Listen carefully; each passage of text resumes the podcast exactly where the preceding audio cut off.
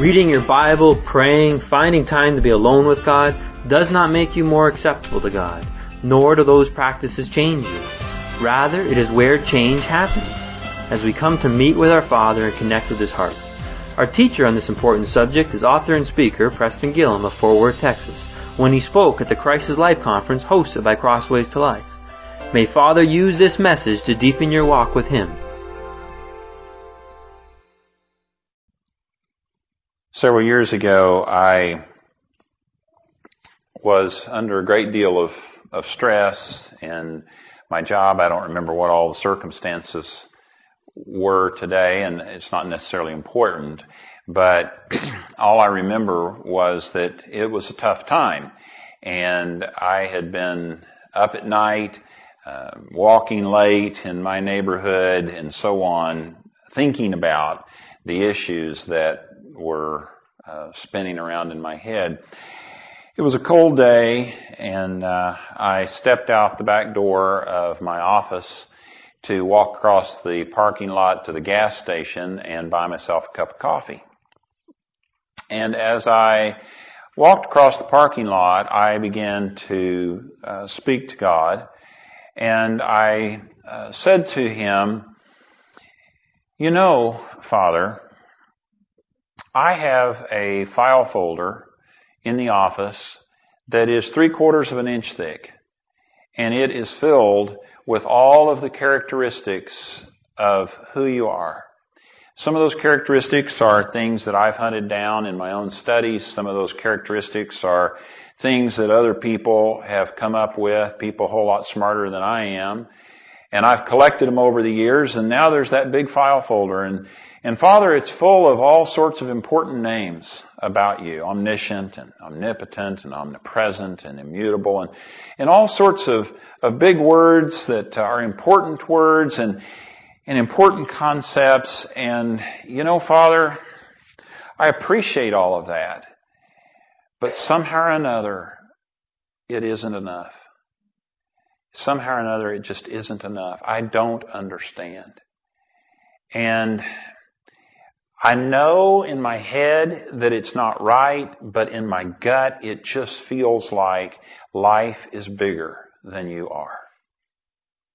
So somehow or another, I have missed something. If you wouldn't mind, would you please tell me yourself who you are? I know who I have determined you are, and I know who other people have determined that you are.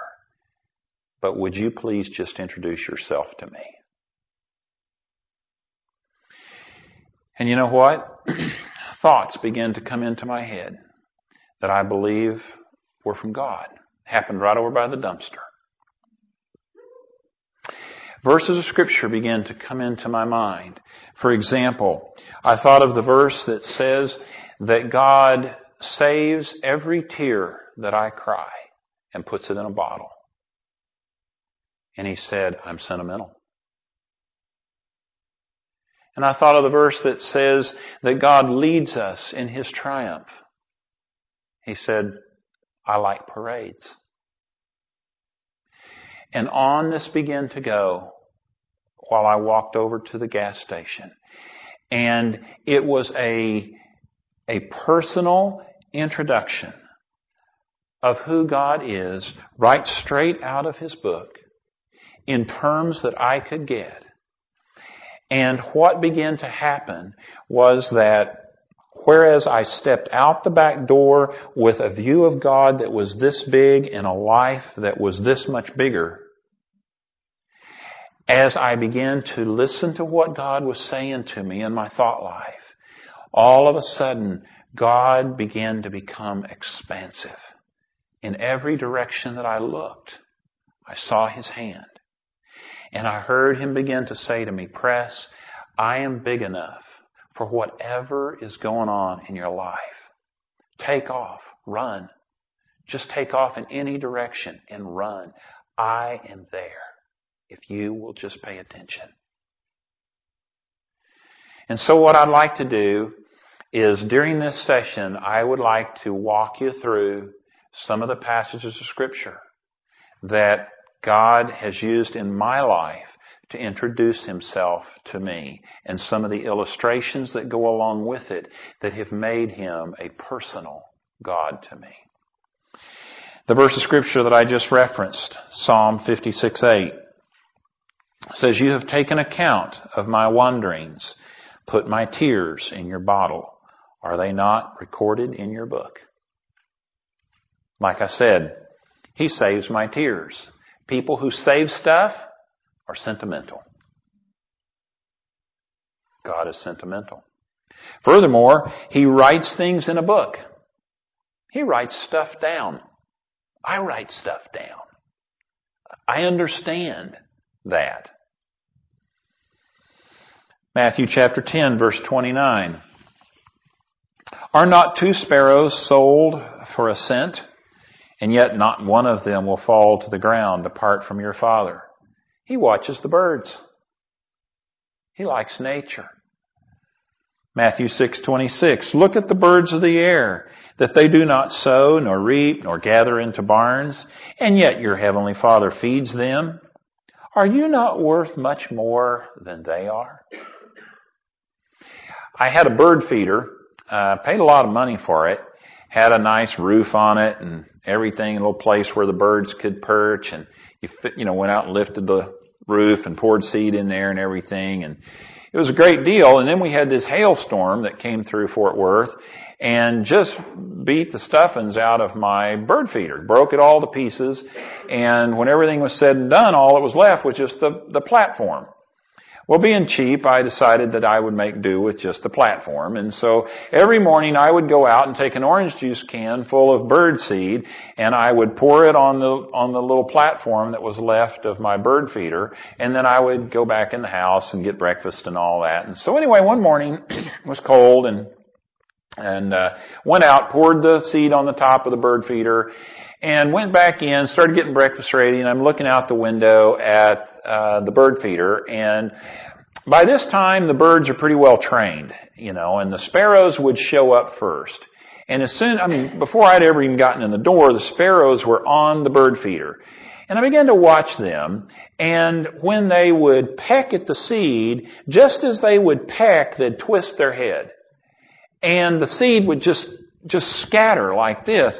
And I'm sitting there, you know, talking to the birds, and I'm saying, you know, what's with you guys?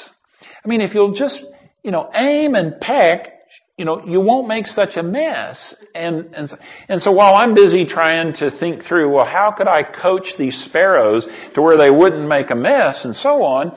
Well, then these blackbirds of some sort showed up and uh, scared the sparrows away. And so the blackbirds sat on the bird feeder and they ate for a little while, and in a very, you know, dignified and, uh, and thoughtful manner. And then after they'd been there for a little while, then the blue jays showed up, and they're a little bit higher up the pecking order, if you will. And then they scare off the blackbirds, and then after a little bit a squirrel shows up and he scares off the blue jays. And so there's this real hierarchy. And while this whole hierarchy is unfolding and so on, you know, when the blue jays show up, the blackbirds go over and they sit on the fence. And then when the squirrel shows up, the blue jays go over and they sit on the other side of the fence. And the blackbirds scream, and the blue jays are screaming, and so on. And the squirrel's just living large, you know, eating the seeds on the...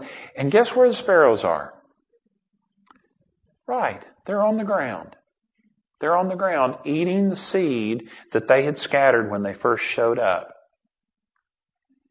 And Father said, I invented them that way, to take care of them.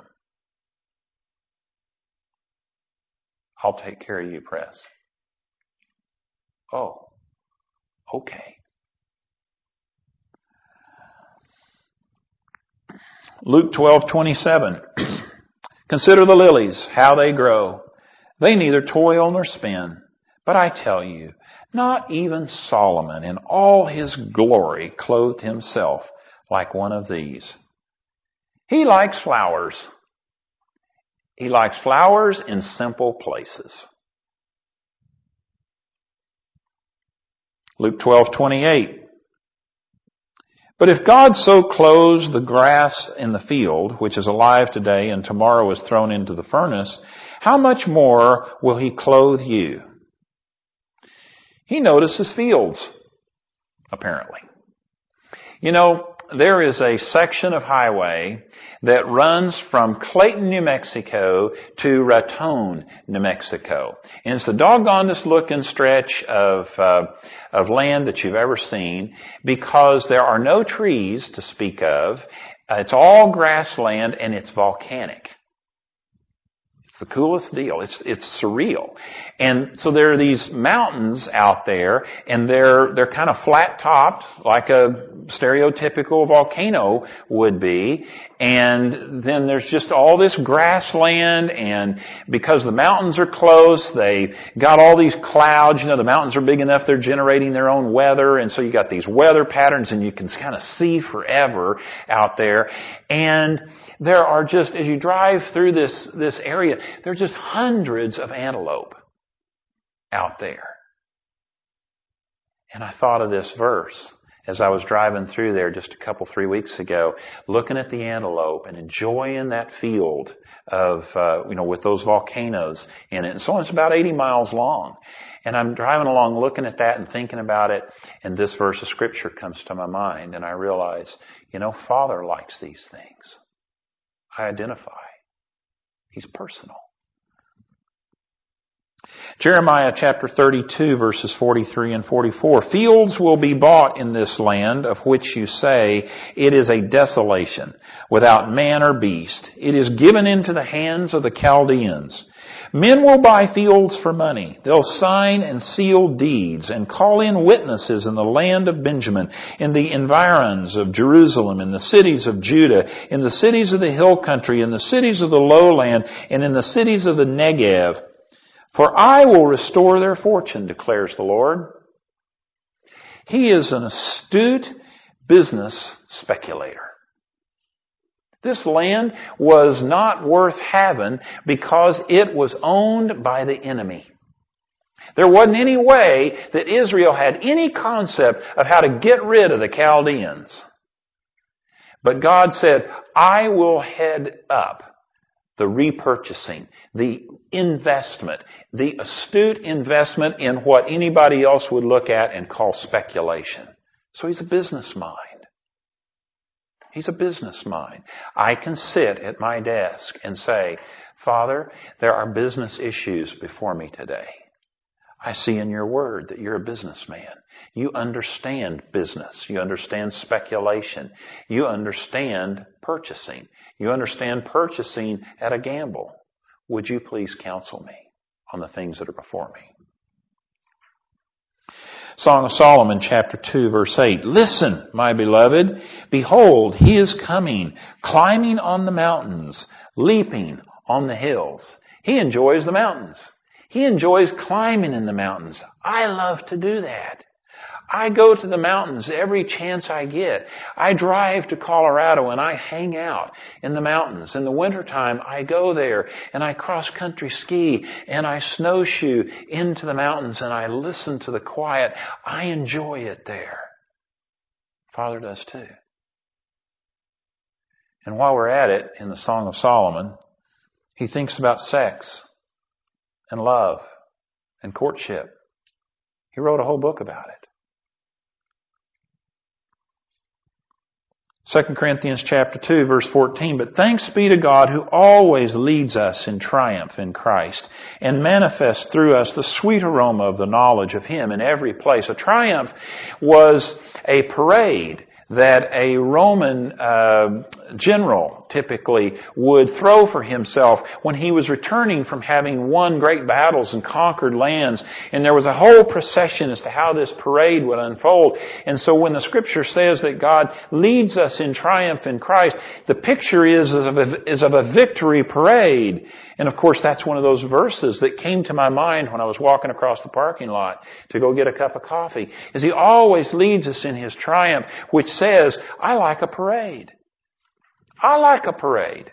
My wife and I will go downtown to Fort Worth and we will watch the Christmas parade here in a couple of months because we like parades and God likes parades. John chapter two, verses one through twelve tells uh, the story of the wedding in Cana. And if you'll remember, it's where uh, Jesus performed his first miracle, his first public miracle. The uh, wedding host had run out of wine, and uh, Jesus' mother was in attendance at this at this uh, uh, reception, and she came to him and told him, "You know what? Uh, there's a problem, son. The host has run out of wine." And, you know, there's that exchange between Jesus and his mother where he says, you know, hey, what have I got to do with this deal? And so on. And then there's the astute response by Mary, who looks to the servants as she's walking away and says, do whatever he tells you to do. And so he looks to those guys and he says, go fill up those pots with water. And you remember the story that when the host comes to get this uh, wine and serves it, the guests say to the host, wow, this is an incredible deal. You have saved the very best wine until the last. Ordinarily, a protocol is that you serve the best wine first and the cheap stuff last. But you've done it exactly the opposite. What I get from that is that he enjoys eating. He enjoys that wine. You know, one of the things that's interesting to me, I told you last night about this group that my atheist neighbor's gotten me into, this wine group. Um, I don't know if any of them are believers. I know five of them are declared atheists or agnostics. But you know what? They always serve the best wine last. And I have pointed that out to them, that you have something in common with Jesus. They don't quite know what to do with that observation. The scriptures talk about Jesus eating fish and drinking wine and saving the best wine for the last. Job thirty-nine five.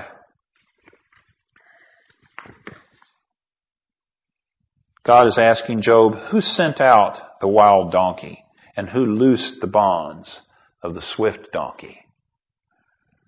He taught the wild donkey to bray. He made the, the donkey a great tool. He takes note of such things. You know, I don't know if it's true up here. I think it probably is.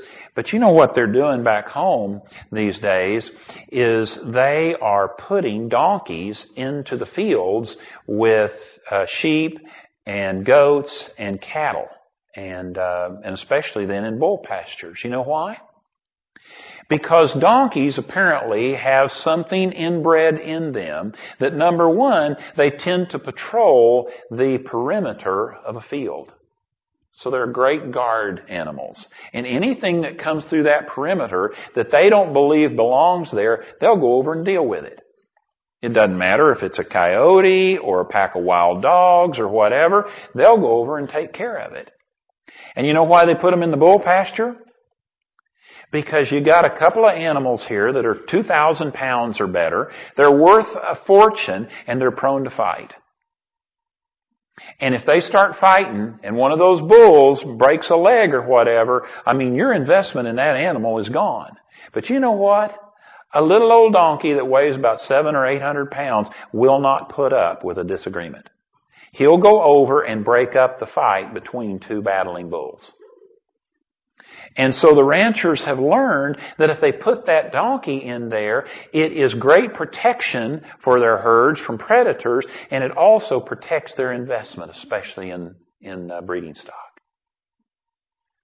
And God takes note of the donkey in Job chapter thirty-nine. He thinks about such things, apparently.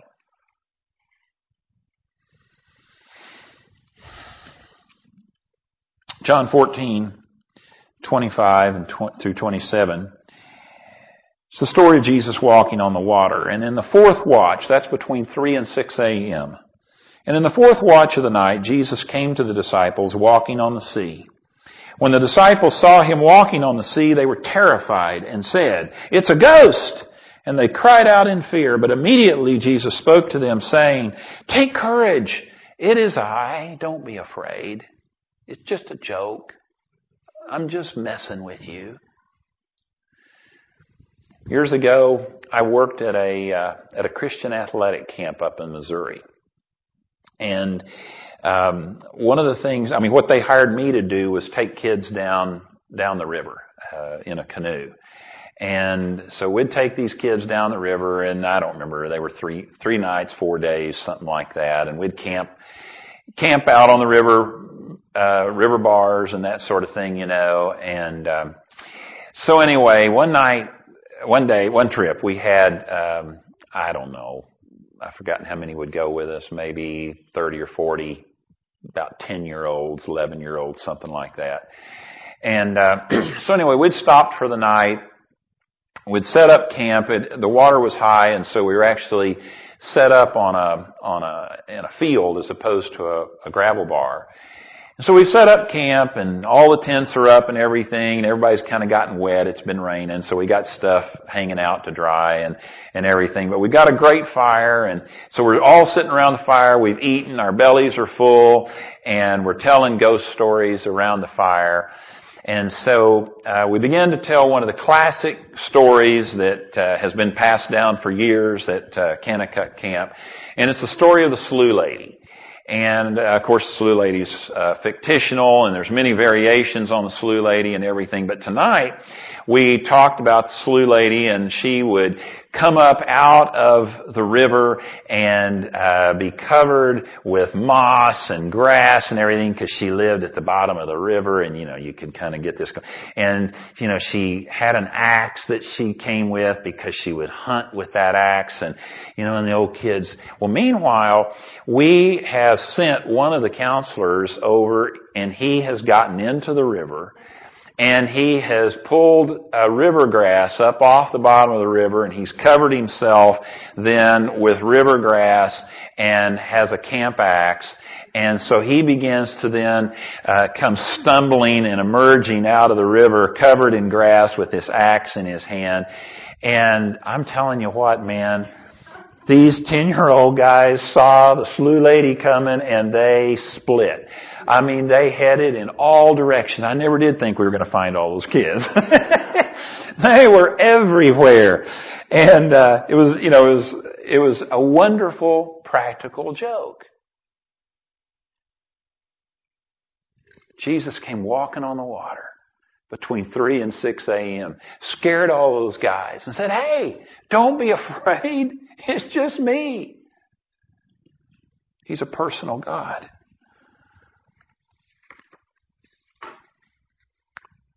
Luke chapter ten, verse twenty, "Nevertheless, do not rejoice in this, that the spirits are subject to you, but rejoice that your names are recorded in heaven." As I said, he keeps lists and journals. I keep lists. I write in a journal. Last time I looked, I had about a half a million words in my journals.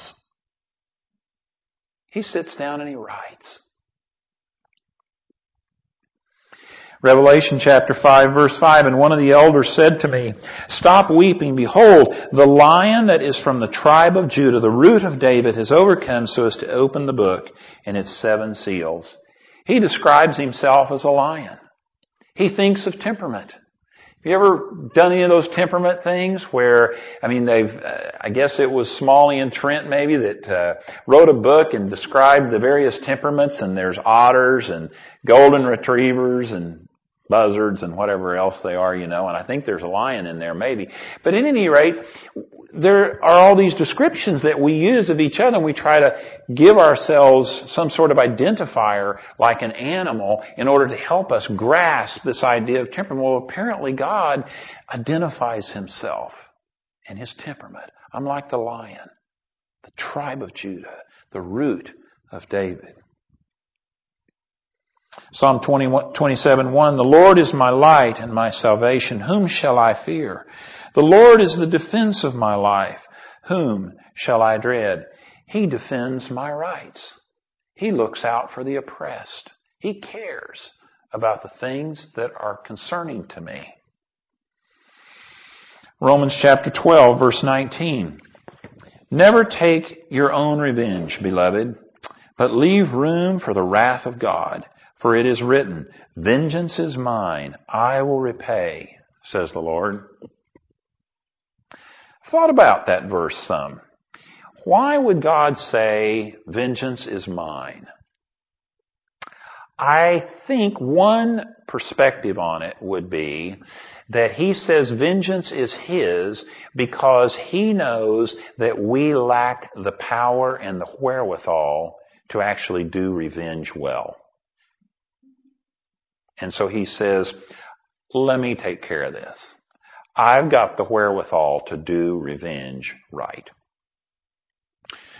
You know, some years ago, I was uh, running an organization. We had a very robust website with all of the um, uh, secure channels and that sort of thing that are necessary to create secure online financial transactions.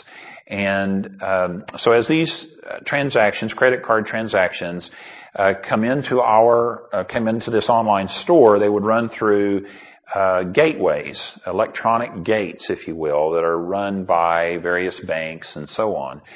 And so uh, anyway, we had, you know, a very sophisticated means of doing online commerce and, and so on to make this a very secure system and everything. And Um, anyway, we noticed one day that we had received a uh, ten thousand dollars contribution via the um, online donation systems. And then the next day we got two more ten thousand dollars donations. Well, it's not unusual to get one ten thousand dollars donation, or maybe even two, but to get three in the course of two days, something was up. And so we began to look, and we realized that we were uh, the victims of fraud, credit card fraud. And what was happening was somebody, probably over in the Far East somewhere, was running uh, algorithms, uh, computer, or excuse me, credit card algorithms, and they were bumping our electronic gate Uh, with all these thousands and thousands and thousands of transactions. And when they would get a credit card number that was a legitimate number, then that would actually go through the gate and they would make a donation. Now, they were fools, whoever they were, to make a ten thousand dollars donation. They should have made a ten dollars donation, and that would have verified the number, the credit card number, and then they take that number once they're satisfied that it's a good number, and they sell it on the black market then, and thus occurs credit card fraud. But they were testing, trying to find uh, valid credit card numbers by bumping our electronic gateway with thousands and thousands and thousands of transactions. And it just so happened that three of them went through. And we, we noticed them because of the, the amount that they had actually charged on these cards. So we went uh, to a bank, to our bank that was, um, um, you know, running the, the secure gateway, and I won't tell you the name of it, but Wells Fargo Bank. Um, um, We notified them that, you know, hey, we got this thirty thousand dollars worth of fraudulent uh, transactions and so on that is tipping us off that something's wrong here, so there's a problem. Well, to make a long story short, um, Wells Fargo went ahead and processed the transaction, which made them uh, um, fraudulent in the process, and then they turned around and charged us for all of these many thousands of uh, attempted transactions against our electronic gateway. Well, because of the volume that was there, the bill that we received from Wells Fargo was six figures. And um, so, and which, you know, we don't have six figures lying around. And so we began the process of trying to be reasonable with this bank and try to say, hey, look, we, we discovered this. We came to you. Uh, give us a break. You know, help us out. There was no help to be had, man. And I was turning over every stone I could find, trying to find every muckety-muck and Lord High Mocus that I could find with any sort of a title after his name carrying a bank, bank card. And I was getting nowhere. And it was looking bad. And so I, uh, you know, went to my board of directors and I said, hey team, here's the situation, this is what's happening, and so on. And so, you know, all of us began to work and, and so on. And so eventually I found a guy, a vice president, out in the, out uh, near the Dallas-Fort Worth airport in a branch bank, and he came to his senses and realized that, hey, this isn't, you know, good for us, and we need to back out of this as quickly as we can, because by then I was, you know, threatening him pretty hard. And so eventually they began to back off, and we sort of broke even eventually uh, in the deal. But it was just, I mean, untold hours of hassle and threat and everything else. And we were just completely the victim of this, uh, of this big bank. Well, one of my board members had a twenty million dollars line of credit with Wells Fargo Bank, which he used pretty regularly. He visited with uh, the man that was uh, his representative with Wells Fargo. He told him about what was going on with this small ministry that he was on the board of, and told him that he needed some help. The man didn't uh, give him any help. And so a twenty million dollars line of credit went away. One of my other board members had five million dollars worth of four oh one k money invested in a Wells Fargo account. It just so happened that that account uh, matured during all of this. And he took that five million dollars and invested it with another bank. In other words, because of the hard-headedness that this bank exhibited, it cost them twenty-five million dollars. Vengeance is mine, says the Lord. I never could have come up with that, but He did. He's a personal God. He thinks about such things as electronic gateways, apparently.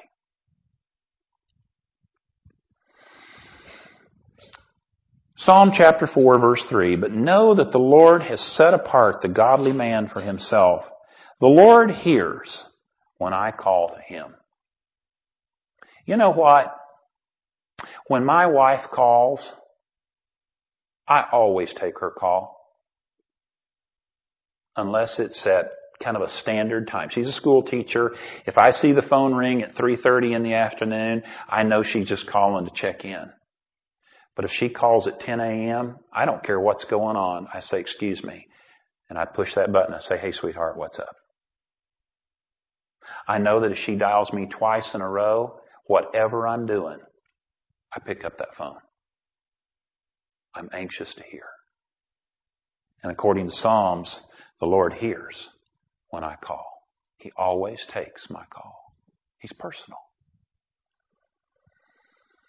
Matthew chapter nineteen, verse fourteen, but Jesus said, let the children alone and do not hinder them from coming to me, for the kingdom of heaven belongs to such as these. He likes little kids. Several years ago, uh, it was my birthday, and I looked at my calendar, and I didn't have anything on my calendar. I didn't have a lunch appointment or anything, and I was just sitting around feeling sorry for myself. And uh, so I called my wife. And I said, hey, babe, um, what are the chances of me coming out, picking up some burgers at Whataburger and bringing them out? Could could we have lunch, you know, for my birthday? And she says, oh, well, by all means, and if you'll stay a little while, we'll celebrate your birthday kindergarten style. She's a kindergarten teacher. Well, I didn't know what that meant. And so I said, okay, I'll be there. So I went by the Whataburger. I got uh, two number ones, and I carried him over to the school, and she and I ate and so on. And then I went back to the room after the lunch hour to celebrate my birthday like only kindergartners know how to celebrate it. Here are the rules for how you celebrate a birthday in kindergarten. The first rule is you can never have a hand that is not held. So both of my hands were always held. I got a sticker, a birthday sticker on my shirt so that wherever I went in the school, everybody knew it was my birthday. I got to reach my hand into the pencil box and get my very own pencil and take it home. I got to go to recess and play kickball. Then I got to come in after recess and I sat down and I heard a book read to me by every single one of those eighteen kindergartners. I have celebrated my birthday every year since with the kindergartners at Coder Elementary School. Because I love being around those little kids on my birthday. And Jesus says, let the little children come to me. I like little kids. He's a personal God. Psalm eighteen nineteen. He brought me forth also into a broad place. He rescued me because he delighted in me. He likes broad places. He must be a Texan. Yeah. On the road from Dumas, Texas down to Amarillo, just before you drop off the uh, uh, the escarpment that is formed by the Canadian River, you look out and you can see about forty miles. God likes broad places. Second Samuel chapter six, verse fourteen. Psalm thirty eleven and one forty-nine three talk about how much God loves to dance. Psalm forty-two eight.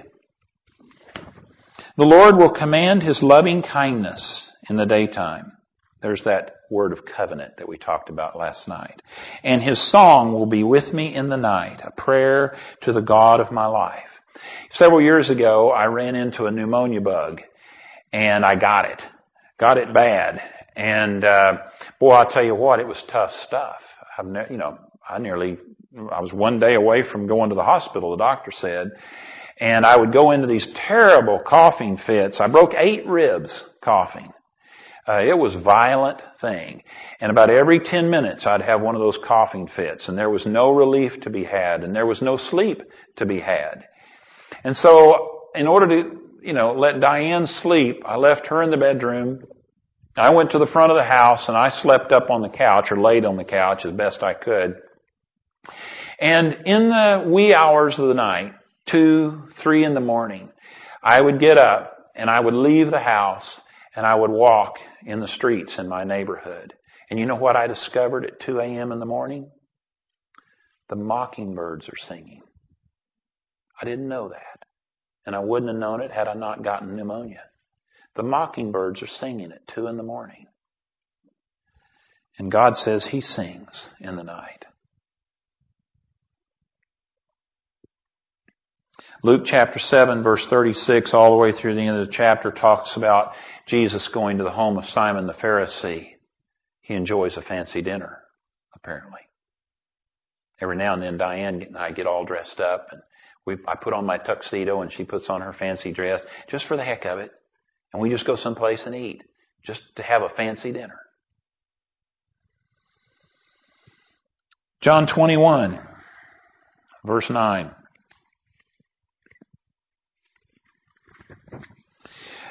This is um, Jesus interacting with his disciples, and it says, so when they, the disciples, got out on the land, they saw a charcoal fire already laid, and fish placed on it, and bread. Jesus must like to cook over an open fire. He likes to grill. Some years ago, some buddies and I went car camping. We'd never been car camping before. We'd always carried stuff on our backs and, and so on. But we went car camping, and since it was car camping, that means that we didn't have to worry about carrying it. And so we loaded everything you can imagine in the back of the car. I mean, old, poor old car, you know, looked like this as we drove up into the mountains and so on. I mean, we had everything but the kitchen sink in there. And uh, so anyway, we had a great evening, so on, go to bed, get up the next morning. Like I said, it's up in the mountains, up in New Mexico. It's cold. So we get this fire built and so on, and Joe starts rustling around to get the coffee. And we've actually taken the plastic a cone thing out of the coffee machine at the house to make coffee in. But in, you know, in spite of having the plastic, you know, cone thing out of the coffee machine, we didn't have any filters to make coffee. So we all stood around, you know, cold, wishing for our cup of java and so on, thinking, what are we going to do? Well, we decided that we would use a T-shirt. And so we took this T-shirt, and uh, there were five of us. So four of us uh, held the the uh, T-shirt over the plastic coffee thing, dumped coffee grounds on the T-shirt, and then the fifth guy slowly poured hot water over the coffee grounds, and we drank really bad coffee. But then we danced around the fire, literally, because we had conquered this problem together. Five guys dancing around the fire because we enjoy camping out, we enjoy the fire, we enjoy the smoke. And when Jesus wanted to be close to his disciples, he found them fishing. He built a fire. I love the language. He laid a fire. That's a technical term. He laid a fire and got ready to cook those fish over that open fire. He's a personal God. Genesis chapter twelve, verses one through three. He pledges often with personal pledges. Now the Lord said to Abram, "Go forth from your country and from your relatives and from your father's house to the land which I will show you. And I will make you a great nation, and I will bless you and make your name great. And so you shall be a blessing, and I will bless those who bless you. And the one who curses you, I will curse. And in you, all the families of the earth will be blessed." He makes a personal pledge, and he keeps his word. One of the great memories of my life is going to visit my granddad who lived in Poteau, Oklahoma. Uh, Poteau's over on the Arkansas-Oklahoma border in the in the uh, Washita Mountains. And my granddad was a man who had been the uh, chief of uh, the fire department. He was a justice of the peace. He'd been the postmaster in that little town. And uh, in these days, he was the uh, justice of the peace. And so the first thing we would do is we would get in his old green Chevrolet pickup truck, and he would push in the clutch and let the old truck drift down the hill, and then he'd kickstart it as we drifted down the hill. And down the hill we'd go, and we'd make our way down to the courthouse. And I'd walk in, and Judge Hoyle then would set up and hit hold court for whoever had been thrown in the clinker overnight.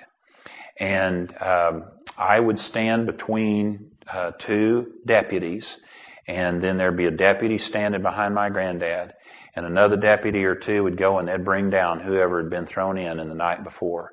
And they'd bring them up, and they'd stand them before Judge Hoyle and hit hold court. And every now and then, there was one of those guys that would miss the point, and he had acted a little cocky. And all of a sudden, my granddad Hoyle would stand up, and he'd come across that table, and he'd get right in their face. And boy, I'll tell you what, I've seen those ice blue eyes looking at me before. And those ice blue eyes would get focused on that guy, and he'd tell them exactly what was getting ready to happen. And they'd say, "Yes, sir, Judge."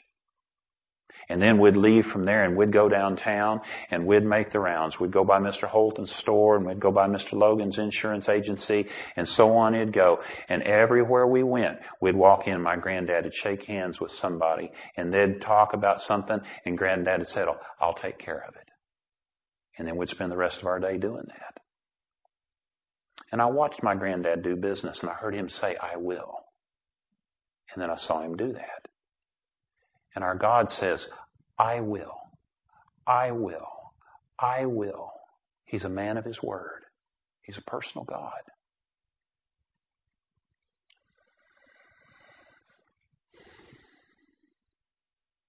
Psalm one hundred three, verse seven. God made known his ways to Moses, his acts to the sons of Israel. God wants to make his ways known, not just what he does. You know what? If somebody were to say to you three or four or five days from now, "Hey, do you know Preston Gillham?" You'd say, "Oh, yeah. Yeah, I know Preston Gillham. He came and he spoke, you know, at uh, at this conference that we had three or four or five days ago. Yeah, I know him. Uh, he's married to Diane, um, lives in Fort Worth, Texas. Uh, used to have a dog, uh, you know, talked to us about various and sundry things, likes to camp out, loves the mountains and so on. Yeah, I know him. You know about me. But if you were to go to a five foot two brunette girl in Fort Worth, Texas named Diane and say, hey, do you know Preston Gillham? She'd say, oh yeah, I know Preston Gillham. I know what he thinks about. I know what his dreams are. I know his aspirations. I know what his rhythms are. I know what time in the morning he leaves the kitchen with his cup of coffee to go to his study. I know what he thinks about when he sits down on the patio at night. I know what he's been pondering when he rides his bike on the trail. Yeah, I know him. I know his ways. God made his ways known to Moses. Israel just understood what God did. God wants to be known. He wants his ways to be known, if we'll simply ask. If we'll simply ask him, Father, tell me about yourself. What makes you tick? What are you thinking about? What is your dream? What are you feeling tonight? Tell me. What's going on with you? He wants to be known. If you ask, he'll answer.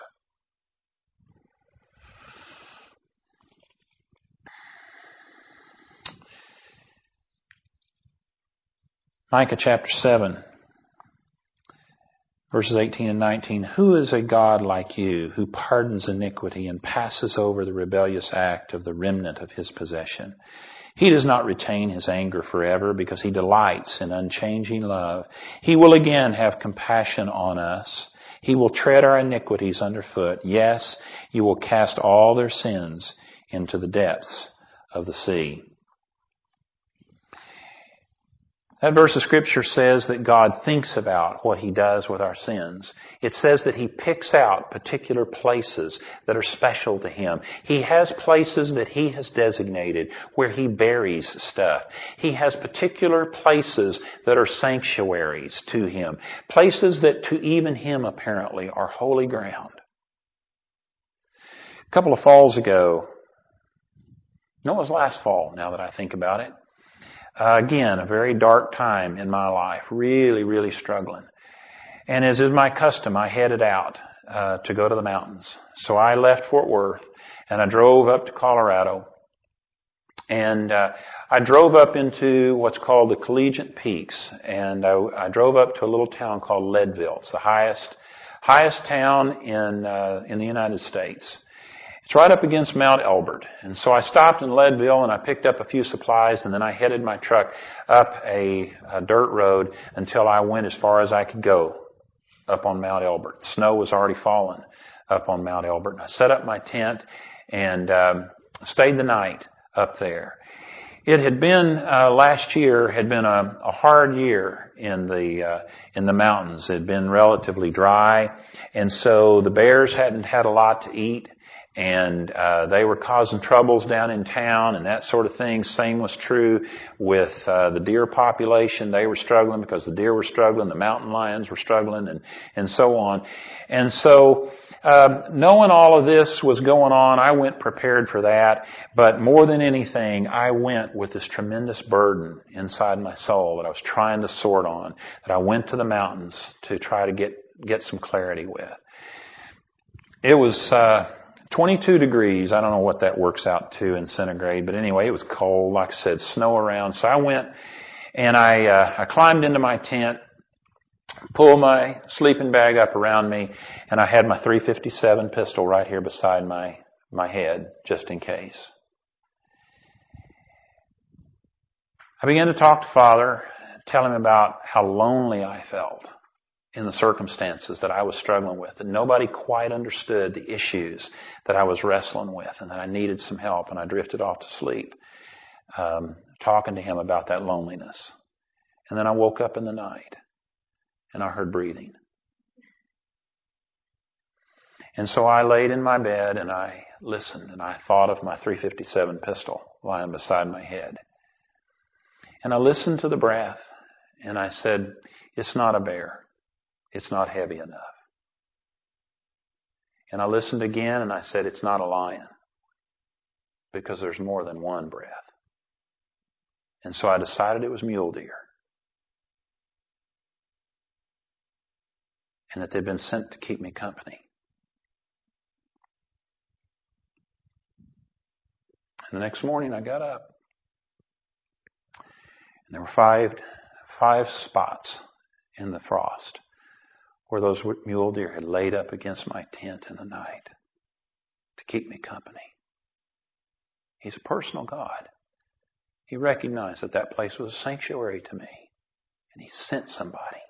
He sent somebody to be there with me.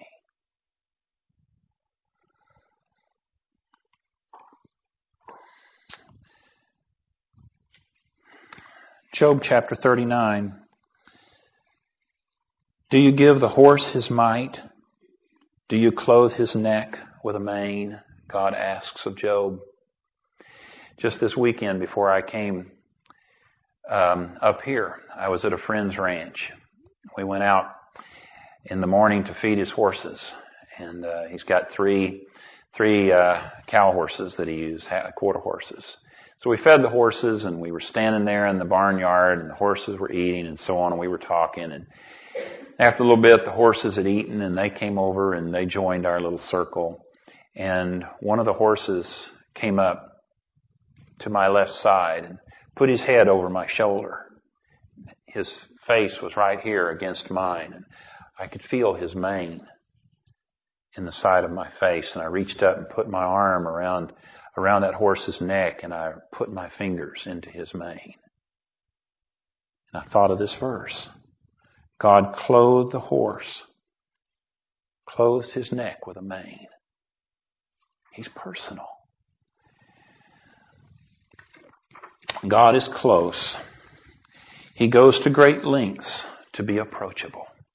These illustrations that I've been giving to you, yes, there are a lot of stories, but they're for instances. They're ways that uh, of of me trying to say, look, ask. I went to Father and I said to him, I apologize. I've done all of this research. I just don't get it. Who are you? Who are you? Would you tell me? If I came to you and I said, hey, let's go out and grab a cup of coffee. And we sat down, and I said to you, tell me about yourself. Would you be offended? No. You would be honored. You might be embarrassed a little bit, and you'd tell me a little bit, and then you'd look for some reassurance, and I'd say, I understand. Go ahead. Thanks. Tell me more about your dad. Tell me more about that little town where you grew up. What were the winters like when you grew up up there? Tell me about yourself. You wouldn't be offended. You would be honored. Why would your Heavenly Father not feel any different? Why would He be bothered if you went to Him and said, tell me about yourself, will you? I know what I've read. I know what I've heard. But tell me. Let me see it with my own eyes. Describe yourself to me as you would like for me to understand you. And I'll bet you money He will capitalize on this book that you have read volumes from, from our discussion last night, that you have studied a book at a time from our discussion last night, that you have meditated upon a verse at a time, a passage at a time, like we talked about last night. He'll capitalize on that, and he'll say, well, I'm sentimental. I like birds. I love nature. I like horses. In fact, I created the mane on a horse because I like putting my fingers in it. I like feeling it on my face. I like open places. I like flowers in all their simplicity. God is personal. He's written a book. He wants us to read it. Get to know His ways. Ask Him to tell you about Himself. Understand what is on His mind and in His heart. Put yourself in a place to discuss with Him and to listen to Him. And that very act of listening and discussing with him, communicating with him, that's what we're going to talk about tomorrow night. Personal prayer. Personal prayer. Discussion with God. Father, thank you for being personal. Thank you for going to such great lengths to be approachable, to be available, to make yourself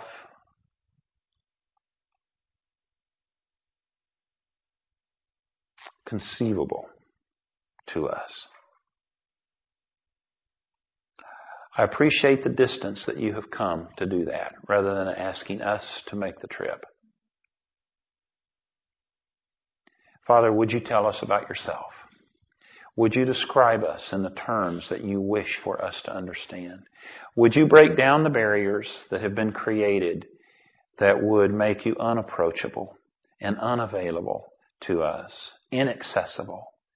And would you express yourself to us in terms that we can get, such that we can understand that in our personal story, in the personal place where we live, that you are our personal God, that you have gone to great lengths to be real to us. And Father, would you prepare our hearts to understand what it means to carry on a conversation with you, this thing that we call in religious circles prayer, but in which, re- in which reality is nothing more than a discussion. In Jesus' name we ask. Amen. This message was recorded at the Crisis Life Conference hosted by Crossways to Life.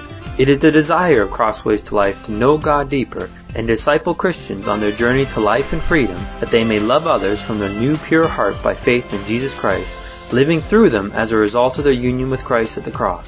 For more information, upcoming events, or how to contact us, please visit our website at w w w dot crossways to life dot org.